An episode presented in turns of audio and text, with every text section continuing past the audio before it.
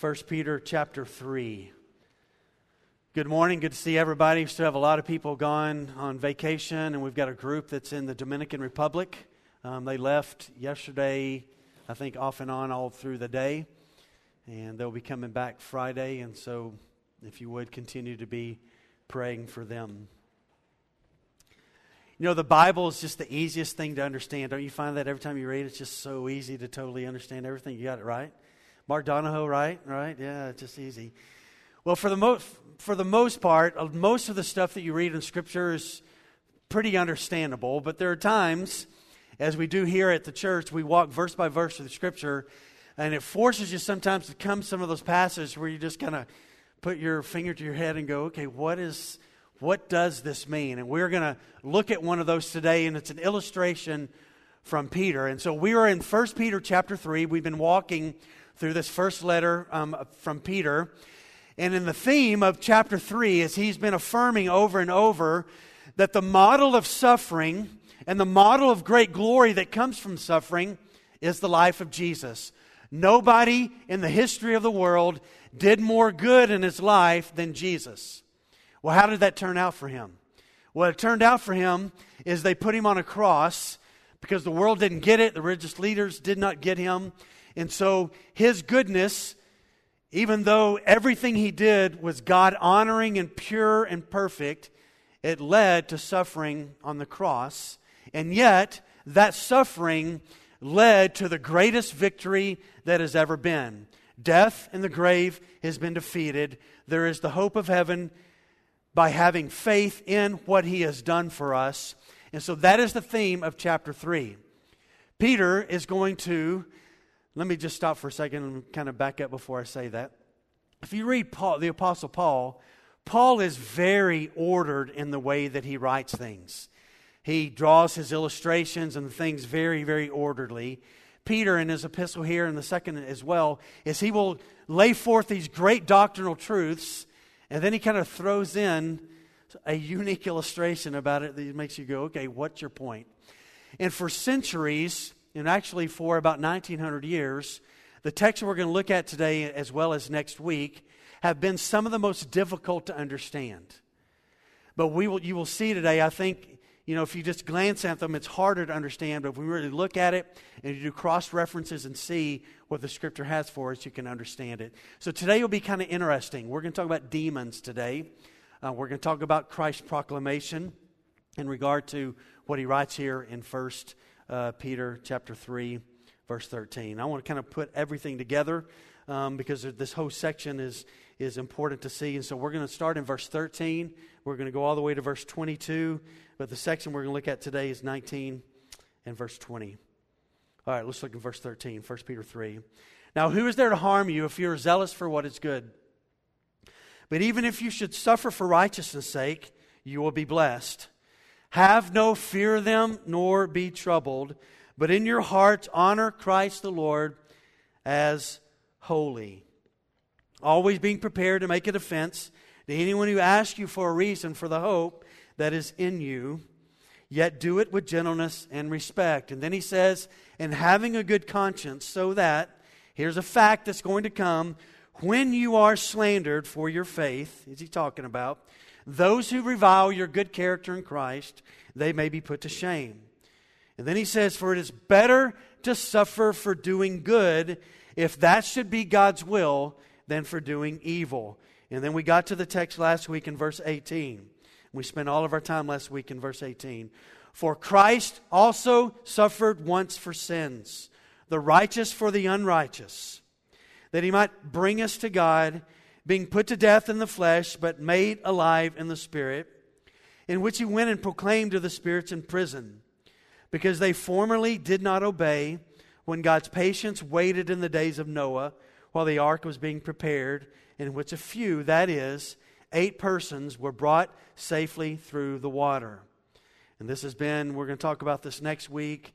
Uh, we won't even touch on it today, but he writes, Baptism which corresponds. Now, look up here just for a moment because you're going to read this and go, wait, that doesn't jive with what you teach us all the time. So he says, baptism which corresponds. In other words, he's saying this This is another illustration that is, this word corresponds is likeness. It's similar to this. It doesn't mean that baptism brings salvation. So he uses this word, and we'll fully kind of walk our way through it next week. Baptism, which corresponds to this, now saves you, not as a removal of dirt from the body, but rather as an appeal to God for a good conscience through the resurrection of Jesus Christ, who has gone into heaven, is at the right hand of God with angels, authorities, and powers, having been subjected to him.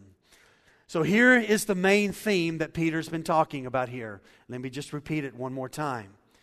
The ultimate good is Jesus. The ultimate picture of suffering and how to handle suffering is Jesus. The ultimate victory that comes from suffering is the picture of Jesus.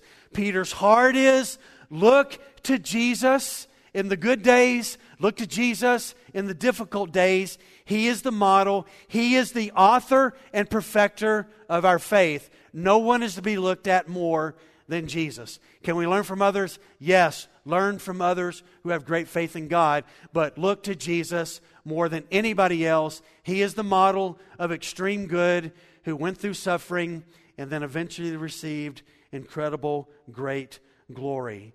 So, Peter today is using an illustration for us to kind of help model this. He's going to use the demonic world, some spirits in prison, and what happened in regard to Christ. And then he also is going to use an example from Noah, and we will look mainly at the demonic and what took place there, and we will touch on uh, Noah, but we will deal with Noah pretty, pretty in depth next week. But I want to remind us, in case you weren't here last week, last week are y'all ready for two sermons? Oh, well, that wasn't a very good. Y'all ready for two sermons? Okay, all right. I'm going to give you a brief summary of last week because if you missed it, you need to go online. We've got our LifePoint app now where you can listen to the sermon on your phone, or you can go to the website and you can listen to it. I want to remind us of what we looked at last week in verse 18. And here's what Peter wrote For Christ suffered once for sins the righteous for the unrighteous, that he might bring us to God, being put to death in his flesh, but made alive in the spirit. And we talked last week about some really significant things, this victory of Christ that has come for us, come to us. And the first thing we looked at last week was this is that Christ died once for sins. In the Old Testament, millions and millions and millions and millions of animals were slain to temporarily deal with as a sacrifice the sin of mankind. But none of those animals, a single one of them, or the combination of all of them, could ever add up to the forgiveness of our sin that separates us from God. So when Christ came, he became the only satisfying sacrifice that pleased the Father, that, where he bore our sin so that our sin could be forgiven. So he is the ultimate example, the ultimate sacrifice for sin. And it was a once and for all thing. And we've talked about before, in the Catholic Mass, there is a repeating of the crucifixion of Jesus, the idea of this needs to be continually done. And it does not need to be done. The scripture affirms over and over this was a once for all event that doesn't need to be redone. What it needs to be done is this, and it's retold. And I'm telling it again today in this room. I want to remind you and I today that Jesus is never going to be crucified again. He doesn't need to be crucified through some, something I try to do. That I don't have any kind of power like that. This was a once and for all event, and this once and for, for all event happened because he became the sin bearer. He bore our sin. 1 Peter 2 24. For he himself bore our sins in his body on the tree that we might die to sin and live to righteousness. So he bore our sin. He was the only one that could satisfy this. And the way that he did it was, is it was a substitutionary death. He stood in our place. So when he hung on the cross, this is where we deserve to go. We deserve to die on the cross. But Jesus instead said, No, I will take their place. He becomes the substitution for us. In other words, it's a It's also called a vicarious death. It is something done on behalf of somebody else. So when he hung on the cross, he took the place that was rightfully ours. He bore in his body our sin, and he became the substitutionary death. And this death, listen to me, is so amazing that 1 Peter 1:12 tells us this that when angels contemplate this, and they look at the beauty of salvation. In the Greek, it says that the angels long to look. It literally means they lean down, they peer down, and they look and they examine it, and they don't get it because they haven't experienced salvation. There's such a beauty to grace, there's such a power and magnificent thing that happens when we were rescued from our sin that the cross becomes the wonder of angels and the scorn of demons. They hate what happened there. But there's a beauty that has come through his salvation. So it's the only satisfying sacrifice. He bore our sin in his body. He was the substitutionary death for us. And then Peter last week talked about he is the introducer. In the ancient world, they would have a guy who, whose job was to operate and, and function within the presence of the king. And he had the power to be able to allow you to come into the king's presence. And if you were to come into the king's presence, he would step in and say, King, Bill Schroeder is now coming in, and I want to introduce to you. He has an auto shop, and, and he's a godly man, and he runs his business with integrity. And he would introduce somebody to the king. Jesus now becomes this. This is the word that Peter bring, uses here. He says that he might bring us to God, the righteous for the unrighteous, to bring us to God. Jesus is the only one who can bring us to God. And he brings us to God in this way that he announces through his life that we have been forgiven, and he introduces us and provides access for us to come into the presence of God. Just listen to a couple of these verses. Romans 5 2. Through him we have also obtained access by faith Ephesians 2:18 For through him we have both access in one spirit to the Father. Ephesians 3:12 In whom we have boldness and access with confidence through our faith in him. And then last week we closed with this. We talked about he said this, being put to death in the flesh but made alive in the spirit. So Jesus' body literally died on the cross. No brain waves, no heart pumping, no breathing. His body died, but his spirit did not die. You remember what he said in Luke 23 46? Father, into your hands I do what? I commit my spirit. So when he hung on the cross, his body literally died, but his spirit was alive. And we're going to talk about the significance of that because that's what Peter is going to deal with today. So when I finished this thing, uh, well, it's about it was about Wednesday um, afternoon.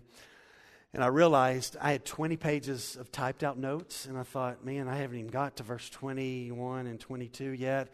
And I was going to probably, that's going to be 20 more pages of notes. And so I didn't think y'all wanted 40 pages today. Or does anybody want to stay a long time today? I can do it. Okay, but anyway, we won't do it. I know, I know y'all have got to go home and eat and stuff like that.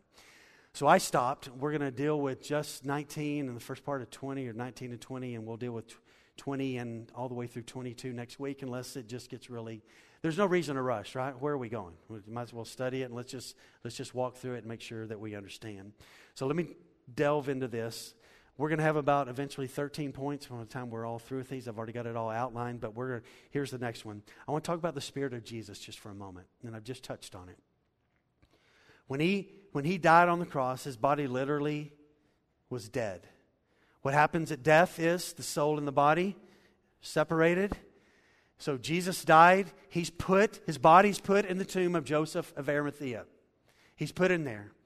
He's wrapped in shrouds. There, he's, he's put there. They roll a stone over there. He is literally dead, but his spirit is alive because he is eternally alive. And we're going to talk about, based on what Peter writes here, what did his spirit do during the weekend of the crucifixion?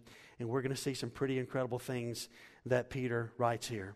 Now, he is strongly letting us know that there is a great contrast that Jesus' body died, but his spirit did not die. And so the emphasis now that we're about to look at is on the Spirit of Jesus and what he did that I believe during the weekend of the crucifixion in between the resurrection.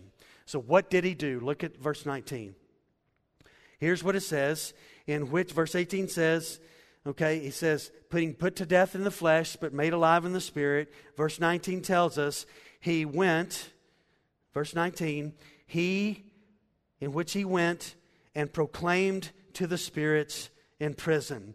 So, the next thing I want us to see this morning is I want to talk about a specific place. This word he went in the Greek means this someone who travels, someone who goes from one place to another place. Now, watch this. I find this incredibly fascinating, and I think you will too this morning. So, Jesus hanging on the cross, Father, into your hands I commit my spirit. It says he breathed this last and he died. Literally, his body is dead. He commits his spirit to the Father. His body is put into a tomb. His spirit is eternally alive. Um, the psalmist wrote it. Peter quotes it on the day of Pentecost. You will not let my soul come into decay. He did not die. His soul is spiritually alive. And Peter writes here this alive soul of Jesus went somewhere. So we know where he was. He's on the cross. But when he died, his spirit went somewhere. And verse 19 tells us that he went on a journey. That's the word there. He went from one place to another place, and he goes to some spiritual dimension somewhere where these spirits are, and he goes to that place. And when Christ died, he is separated from his body, his spirit is, as that's what happens in death. And Jesus, at that moment on the cross, did what he always did. The practice of his life was entrusting himself to the Father. So as he lived and as he died, he continued to entrust himself to the Father. It is such a model for us. Every moment of our lives, every day, every breath, every situation, we continue to entrust ourselves to the Father. Now, there are many people who believe that when he died on the cross, that in that moment his spirit, his body put into the grave, but his spirit ascended to heaven. And I believe the New Testament shows us that that's not what happened. Because if you remember, on the morning of the resurrection, the ladies go to the tomb and Jesus is speaking to one of the women, and this is what John 20, 17 says. Jesus said to her, Do not cling to me, for I have not yet ascended, I've not yet gone to the Father, but I want you to go to my brothers and I want you to say to them, I am ascending to my Father and your Father and to my God and your God. So it appears, according to the text, that when he died on the cross, and to your hands I commit my spirit, that he did not ascend to heaven. We know that he ascended in Acts 1 9 and following. This is when he went to heaven. And when he had said these things, as they were looking on, he was lifted up, and a cloud took him out of their sight. And while they were gazing up into heaven as he went, behold, two men stood by them in white robes, angels, and said, Men of Galilee, why do you stand looking into heaven? This Jesus, who has been taken up from you into heaven, will come in the same way as you saw him go into the heaven. So listen, the text indicates from 1 Peter and from Jesus' words, Into your hands I commit my spirit. His body was in the tomb, but his spirit went somewhere else. And we'll see in a moment the significance of that. So, where did he go? Well, Verse 19 tells us he went to a prison. This word prison in the Greek has had much transformation over time. The original meaning of this word in the Greek meant to watch or to guard something. Over time, it had expanded meanings, uh, one of which was the act of keeping watch or to guard something. Then it became known as a watch post or a station. And then it became a uh, understanding a place where anyone is watched or guarded as in a prison. So it's used in the New Testament in a number of different places. It's hinted at in a couple of other places. In Jude chapter 6 and 7, it speaks about gloomy chains of darkness where demons are being kept. Jude writes that. In Revelation chapter 20, verse 7, it speaks about that, that there's one who descends and he opens up the bottomless shaft or this pit, this abyss, where demons are being held. Peter writes about it in 2 Peter chapter 2 in verse 4.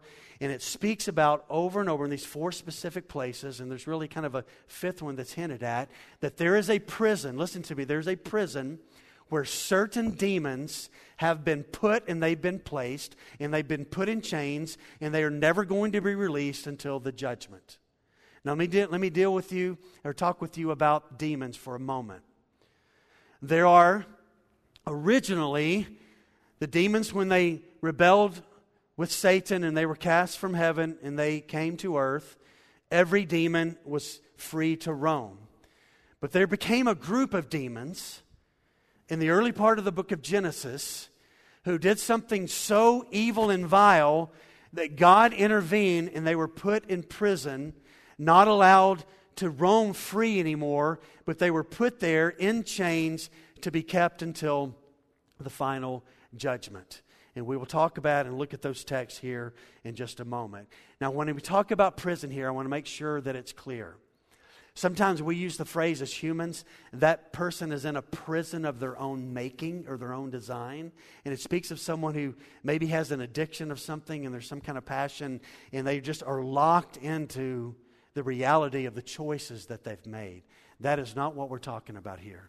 This word is a literal place that Peter is speaking of that describes a place where there are demons who are kept who have done some pretty heinous, incredible things against the glory of God. So look what here. So there is a specific place that Jesus went. The scripture affirms in four places a prison. Peter says that when he committed his spirit, he was put to death in the flesh. He was made alive. He was alive in the Spirit, in which, by the Spirit, he went to this place on a journey, and he went there and he proclaimed something. Now, think of this for a moment with me. Since Genesis 3 and the fall of man, Satan and the demonic have been trying to wreak havoc on the glory of God and people. When Jesus died on the cross, can you imagine what the demons locked away since Genesis thought to themselves? We're going to be free now. Our Lord, Satan, has won the victory. Jesus is dead. And can you imagine them in these chains of gloomy darkness thinking they're going to be freed? And then Peter describes what happened, in which he went into the prisons and proclaimed as they're celebrating, guess who shows up to the party? Jesus does. And when he steps into this place, wherever this place is, he has a sermon to proclaim. Now, I want to talk about this for a moment because some denominations under Christianity have falsely taught some things with this. Some people believe that Jesus went to where lost souls who didn't choose him on earth were being kept, and he went into that place and he preached the gospel to them so that they could have a second chance at salvation. There is nowhere in Scripture that indicates that after life we get a second chance. Nowhere. Hebrews writes this It is appointed once for man to die, and then what? Comes the judgment. So there's not a second chance after this life. You want to go to heaven, you want to be in a relationship with Christ, you have to choose Him now on this side. You don't get to choose on the other side. It's not what the Scripture teaches. There's no place where it teaches that. And so here in the text, Jesus shows up and he has a message. The Greek word is not evangelism or preaching the gospel. The Greek word is kerusso, and it was a word used in the ancient Greek where they would say this, where there would be somebody come into town and they would announce this to the townspeople Hey, Life Point Town! Greek army is one of victory. The army's about to march through the city, gather the streets, and let's celebrate the victory that the army has won. That's the word that Peter uses here, kerusso. So Jesus steps into this prison by his Spirit and he speaks to the demonic and he proclaims a victory over them. I have won. I'm the victorious one. I'm the undefeated one. And he steps in and he proclaims this message to them. And this text here indicates two important things to see. And it's this one. One is this there are no second chances for human beings, and there are no second chances for the demons. There's not. There's a great text in regard to this teaching in Luke chapter 16 for no second chances with humans. There's a parable Jesus gave. And listen to the parable. This is Luke chapter 16. It's a story about a guy named Lazarus and a rich man. In Luke 16 23, it says this And in Hades, this rich man, being in torment, he lifted up his eyes and he saw Abraham far off and Lazarus, this poor man on earth, at his side. 24 says, And he called out, Father Abraham, have mercy on me, and send Lazarus to dip the tip of his finger in water to cool my tongue, for I am in anguish in this flame. But Abraham said, Child, remember that in your lifetime you received your good things, and Lazarus in like manner bad things. But now he is comforted here, and you are in anguish. And besides all this, between us and you, a great chasm has been fixed. It's fixed, can't be bridged, can't be anything once you step on to the other side. In order that those who would pass from here to you, they may not be able, and none may cross from where you are to us. And then the rich man said, Then I beg you, Father, can you send Lazarus to my father's house on earth? You see, I've got five brothers, and I'd like for him to warn them because I don't want them to come to this place of torment. And 29 says, But Abraham says, Hey, listen, they've got Moses and the prophets, they've got the written word of God. That's enough for them to know that they need to repent. And he said, No, Father Abraham, if someone from the dead were to go to them and speak to them, then they will repent. And Abraham said to him, If they don't listen to Moses and the prophets, neither will they be convinced, even if someone rises from the dead. And Jesus died. He rose from the dead. And here we are 2,000 years later, and people say, No, he didn't do that. Jesus says the scripture's enough to know that you need to repent. And so the text here suggests there are no second chances. And is that not tragic this morning? It's unbelievably tragic. That's why there's such this, should be this compulsion in us to share with people who don't know of Him. And the second thing is simply this is there's no second chance for demons. These demons that rebelled against the glory of God in heaven and came and were cast down to earth here and have wreaked havoc on the glory of God and messing up the church and messing up God's people and the destruction of families and the destruction of nations, they will have no second chance. For this is what Jude 6 says. And the angels who did not stay within their own position of authority, in the Greek that literally means this, they were once in a highest position of angels, but now they chose to walk away from that and they rebelled against God. And this is what they left their proper dwelling. And the script and Jude says, and he has kept them in eternal chains under gloomy darkness until the judgment until the judgment of the great day. They are sitting there right now under these chains of gloomy darkness because of what they did. And the implication here is this that judgment is assigned and is assured for the disobedient who reject Christ, but great glory and great hope comes the promise to those who are obedient to trust Christ. So, watch what happens in the text. Being put to death in the flesh, but made alive in the Spirit, in the Spirit, in which, in the Spirit, he went and proclaimed to the spirits in prison. And he proclaimed to them the sermon, I am the victorious one. So we have to ask the question when did that happen? When did he make this proclamation? I think it's important. I think we can, we can deduce from the text when this takes place. Peter writes these words being put to death in the flesh, but made alive in the spirit. If this was after the resurrection, then I think Peter would have wrote these words. Being put to death in the flesh and being made alive in the flesh.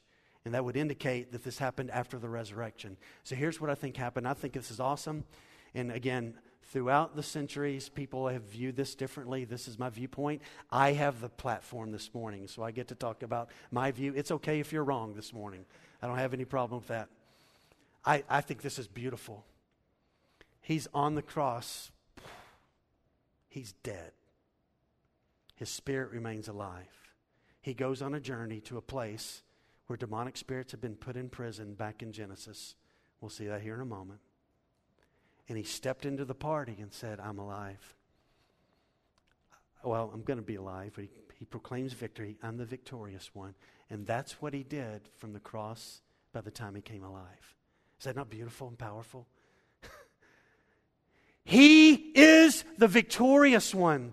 We have nothing to fear, and we can walk in the light of this great power and victory that He has brought. And now this becomes our great privilege to proclaim to the world victory.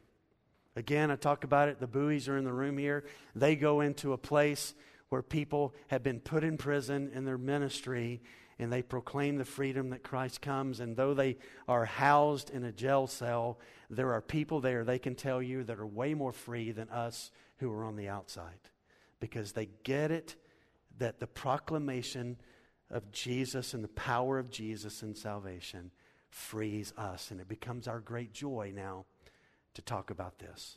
Nextly, let's talk about these. Nextly, is that even a word? But anyway, next. He went and spoke to the spirits in prison. Let's talk about these spirits in prison. And I want to put all the text together so we can see it. So, y'all ready? A little Bible drill? Hello? Okay, thank you. All right, 1 Peter 3:19. Let's put them all together. Get my glasses back on here. In which he went and proclaimed to the spirits in prison. Go to 2 Peter chapter 2 now. Go to your right. Verse 4. Peter twice in both of these epistles speaks about demons chained, demons in prison. He connects both of them with Noah. So there's something very significant in Genesis in Noah's generation. 2 Peter 2 4. For if God did not spare angels when they sinned, but cast them into hell, this is a word Tartarus in the Greek, and committed them to chains of gloomy darkness to be kept until the, the judgment. And if he did not spare the ancient world, but preserved Noah, a herald of righteousness, with seven others, when he brought a flood upon the world of the ungodly. Go to Jude. Keep going to your right. You'll find First John, Second John, Third John, and then you'll find Jude. Let's look at Jude 6 and 7 so we can kind of put all this together. We'll see another reference in Jude 7 to the book of Genesis. Jude 6 and 7. And the angels who did not stay within their own position of authority, but left their proper dwelling, he has kept in eternal chains under gloomy darkness until the judgment day, just as Sodom and Gomorrah and the surrounding cities, which likewise indulged in sexual immorality and pursued unnatural desire, serve as an example by undergoing a punishment of eternal fire. Now go to the right to Revelation chapter 9.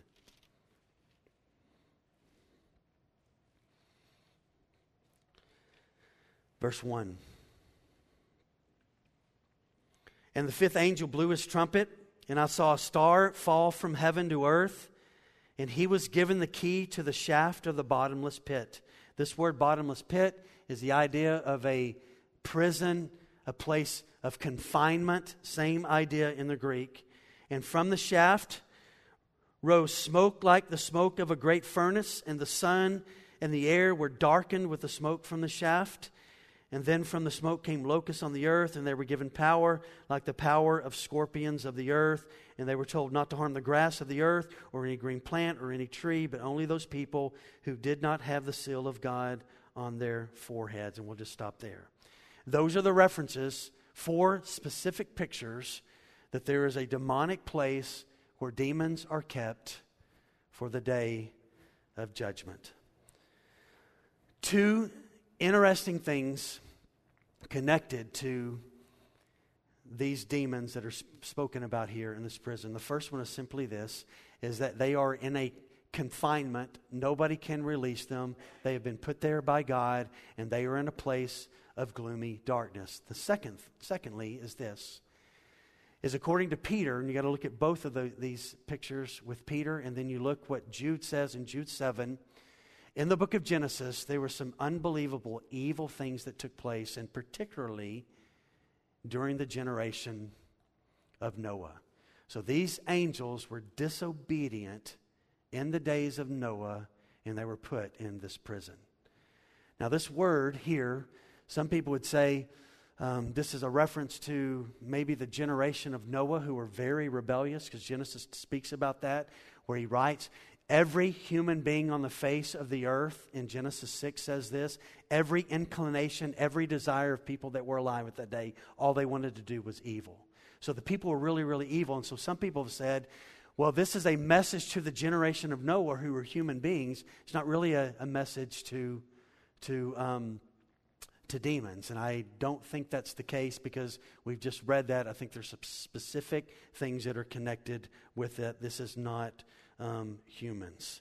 We know from Genesis 6 2 that this took place. Let me just read this. This is Genesis 6 2. The sons of God, by the way, this phrase, the sons of God, in the Old Testament is used here in Genesis 6. It's also used in Job 1 and Job 2, and it's reference to the demonic. This is what it says Genesis 6 2. The sons of God saw that the daughters of men were attractive, and they took as their wives any they chose. And then the Lord said, My spirit will not abide in man forever, for he is flesh, and his days will be 120 years. The Nephilim were on the earth in those days and also afterward, when the sons of God came, listen to this, came into the daughters of man, and they bore children to them. And these children were, they became the mighty men who were of old, and these, these ones that did this, the men of renown. And then the Lord saw that the wickedness of man was great in the earth, and that every intention of the thoughts of his heart was only evil continually. Now, let me just talk about this for a moment. We sometimes read the book of Genesis and we I don't think we fully get the depth of the reality. It is likely, highly probable, that there has never been a sin filled earth, a, a earth that is more depraved than Noah's generation. Every, the scripture says, every single person outside of eight people who end up being saved, every thought, every inclination, every desire, all it was was evil against God. You come to Genesis 19, and 20, speaking about Sodom and Gomorrah, and there was such wickedness in regard to sexuality. Why so much? Again, Genesis 6 there indicates that somehow demons left their natural habitat, had sex with women, created this race of people. Genesis, we see this as well. Remember Sodom and Gomorrah? Lot is living there two angels come to town. Lot's at the gate. He sees them. He invites the angels to his house. The men of the city, it says, see that these angels have come. They look like men. They come to Lot's house, knock on the door. Lot, neighbor, friend, we know you got two angels in there. We know there are men in there. Let them come out here because we'd like to have sex with them. The depravity in the book of Genesis is unbelievable, and it's connected to sexuality. And as Peter uses this word, and as Jude uses the word, he uses the word porneia, which is the word fornication, sexual sin. So in the book of Genesis, somehow the demonic did something so heinous, they left their natural place. They had sex with women created this group of people who were men of renown. This doesn't mean that they were godly people, it just means they were powerful people, men of great reputation because of the might and who they are. And God comes to Noah's generation and he's had it. He's had it with mankind and he's had it with the demonic. And so he puts these demons in a prison because what they did was so heinous. So we have to ask the question why did the demons do this? when Genesis chapter 3, verse 15, God comes to the garden after Adam and Eve have sinned, And he speaks to Satan first, and he says this I'm going to put enmity between you and the woman, between her offspring and yours, and you will strike his heel, but he will crush your head. These words are not lost on Satan. He knows this that from the womb of the woman is going to come one who will defeat him. So, guess what Satan does in the early days? He tries to corrupt the reproduction of people and children because he knows God's word is true, that God is all truth, and there's going to come one. So, he is going to try to attempt to thwart the bloodline and the coming of Jesus. And here we are in the year 2018, and rampant immorality fills the day. Because nothing destroys a family, nothing destroys a marriage, nothing destroys integrity than sexual sin. And these demons were put there because of some kind of gross sexual sin.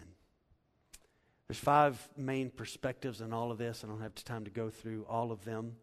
Augustine, he believed about this text in 1 Peter that was only about Noah's generation. This was about the people who lived during that time. It was a communication to them that as Noah built the ark, that there was a rejection of this. John Calvin in his Institutes in uh, his Institutes 2 in verse in uh, 16 9, he says that Christ went to basically the nether world and he preached the fullness of grace to the righteous dead and also to the disobedient dead. He spoke a condemnation. And I have an issue with Calvin's perspective of this because it, it says that it doesn't say anywhere that he went and spoke to the faithful. It says he went to speak to the disobedient. And so um, I, I think that interpretation can't be there. There's many liberal denominations and liberal people who believe that Christ went to Hades and he preached to people to give them a second chance so that they could come out. But I just don't believe that that's the case because Hebrews 9:27 says, "And just as is appointed for men to die once and after that becomes the judgment." So it's not a perspective. For the first 4 centuries of the church, this view that I put forth to you was the view of the church. It wasn't until about the 5th century that other things began to creep in to uh, this understanding of what Peter writes here in 1 Peter 3 19 and 20. That tells me that there was a pretty firm understanding in the early church as to what this was referencing. So God puts these demons in prison who have gross sexual sin during that time, and he puts them there, and Christ goes and he proclaims. All right, let's look at verse 20 because we got to finish up. we're going to touch on this today, and we're going to come back to it next week and get into it a little bit deeper. So 1 Peter 3:20 says, "Because they, again referring to these demons, formerly did not obey, when God's patience waited in the days of Noah, while the ark was prepared, in which a few, that is, eight persons, were brought safely through water." And again, we're going to dive into this deeper next week. So let me just pause here. So Peter here, he gives another illustration. So we go, watch this, Peter not like Paul. Okay, I'm going to put forth glory of Jesus and suffering. He's so good. Great victory has come to this. Let me illustrate it about demons in prison and about Noah building the ark. So let me illustrate this. And so we, we've seen the picture, and I'm going to tie it in together for us here in just a moment. Peter is using two illustrations to make the point as to why it is better to suffer for good than doing evil. What did the demonic angels do? They are suffering because they did what? They're doing evil. What did the generation of Noah, who all died in the flood, what did they get because they rejected the message that Noah? They got evil, they got drowning, they got separation because they wouldn't listen to God's voice through Noah. And so, again, he's using these illustrations to say this you better listen to God. You better trust His plan of salvation and not just think that you can ignore Him and everything's going to be okay. That is not the case. And so I, I, I have more time in this service here. I'm going to make six applications, and I promise they'll be brief. They'll be brief. And the first application is why does Peter use this illustration about the demonic? And why does he use this illustration about Noah. And the first one is simply this Christ has won the victory. That's the first application. And as his people, the world can rage against us, our beliefs. The world can rage against Christ. We stand firm on this reality. Christ has won the victory. And so we stand in no place else. We stand in the truth of this. He's won the victory in which he went, 319, and proclaimed to the spirits in prison.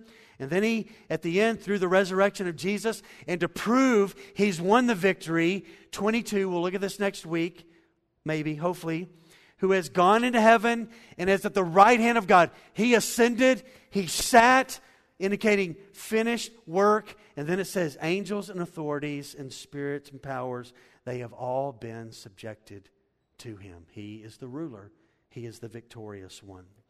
Paul says this in 2 Corinthians 2:14, "Thanks be to God, for in Christ he always, not sometimes, he always leads us in the triumphal procession because of what Christ has done."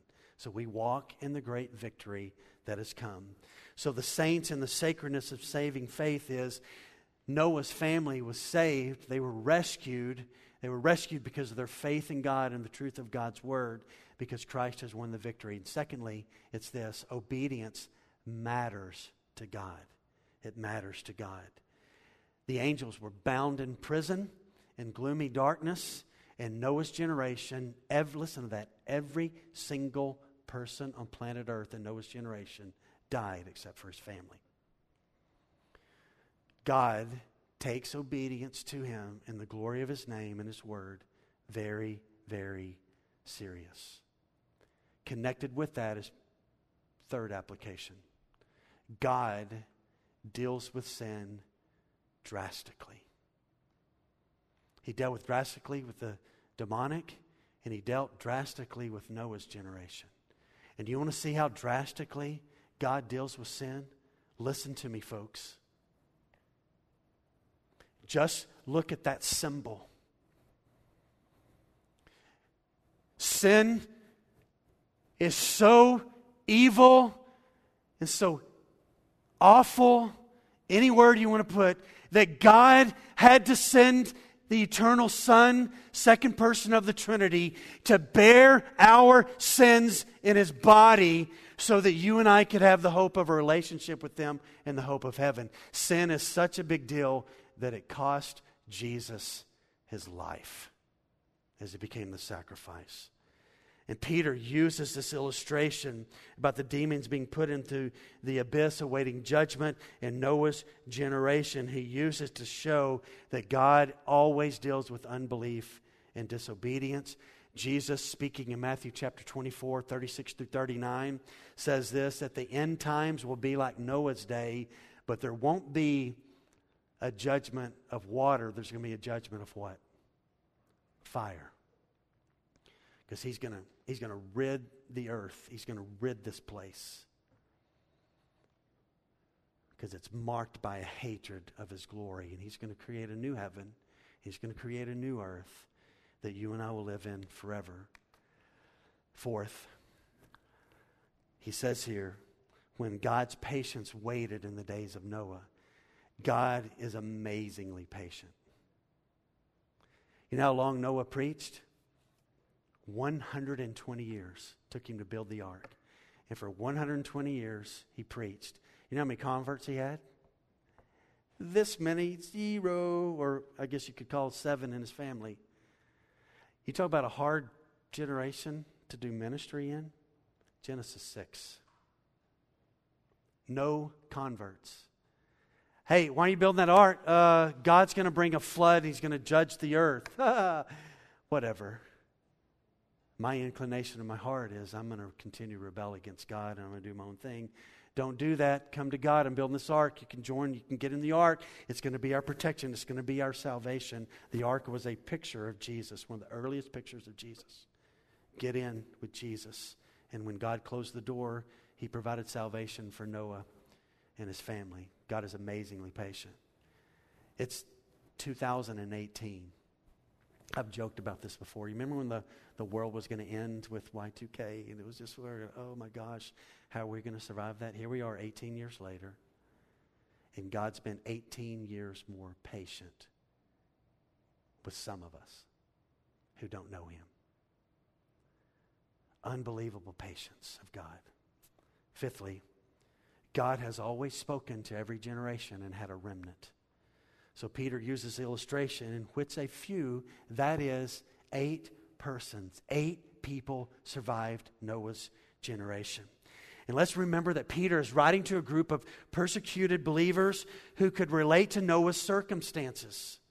Both were a righteous minority living in the midst of a sinful world. Both Noah, Peter's listeners, were surrounded by hostile unbelievers. With Noah, judgment was coming. It came after the 120 year mark. Peter's readers were awaiting God's judgment that was soon to come. Noah witnessed boldly in his generation. Peter's been calling these in chapter 2 and 3 for us to do good and to proclaim, so that by doing God's will, we should put to silence of the ignorance of foolish people. And Noah and his family were saved, and Peter's letting the people know just as Noah's family was saved, you will be saved by trusting in Jesus, regardless of the culture and their perspective of Jesus. Lastly, Christ is the rescuer. That's the application. They were brought safely through water. The ark represented Jesus. Christ is the one who rescues us. In the text in 1 Peter and 2 Peter, speak of the ministry of Christ in the life of Noah as he spoke to the rebellious people before the flood. Noah was said to be a preacher of righteousness, proclaiming salvation in God. That's what Peter means. Is that all clear to you this morning? Got that? It's pretty cool illustrations. Got to you got to dig deeper sometimes. Just first glance, you're just like going, "What is it?" So let me remind us this morning. We're going to stand and sing here in a moment. I've got great hope if you know Jesus today. We do not walk in defeat. And it's not grounded in anything that we can do. Our righteousness is filthy. Even so what do we need? We need someone to become the substitute to uh, for us. So that through faith in him, we get covered with his righteousness so that we can boldly come in. We need clothing to come in, and the Father sees that we are clothed in Christ's righteousness, and so we boldly come in and proclaim the victory and the greatness of Jesus. And so the demonic had been defeated. There's nothing to be feared. Don't be troubled. We can be rescued through faith in Jesus, but you got to come to Jesus. You got to trust in Jesus. It is not our works, it is not baptism, it is not water, it is not church attendance. It is the substitutionary death on the cross for he himself bore in his body our sins, so that we might die to sin and live to righteousness. By his wounds, 1 Peter 2.24 says, you have been healed. Come to him. I'm going to be standing at the back. If you've not ever come to Christ, let today be the day of salvation. Or if you've come with somebody and you know they know the Lord, grab them and say, Hey, can we talk about it? I want to know. I want to give up trying to earn salvation, and I want to trust on what has already been done, what Christ has done for me. I want to trust in that. I'll talk to you about that. Somebody that you know in here may talk to you, would, would love to talk with you about that. But let's get that settled today if it needs to get settled. The rest of us, let's stand and sing about that one who's undefeated. Every match, he's won. He has defeated the enemy. Let's pray.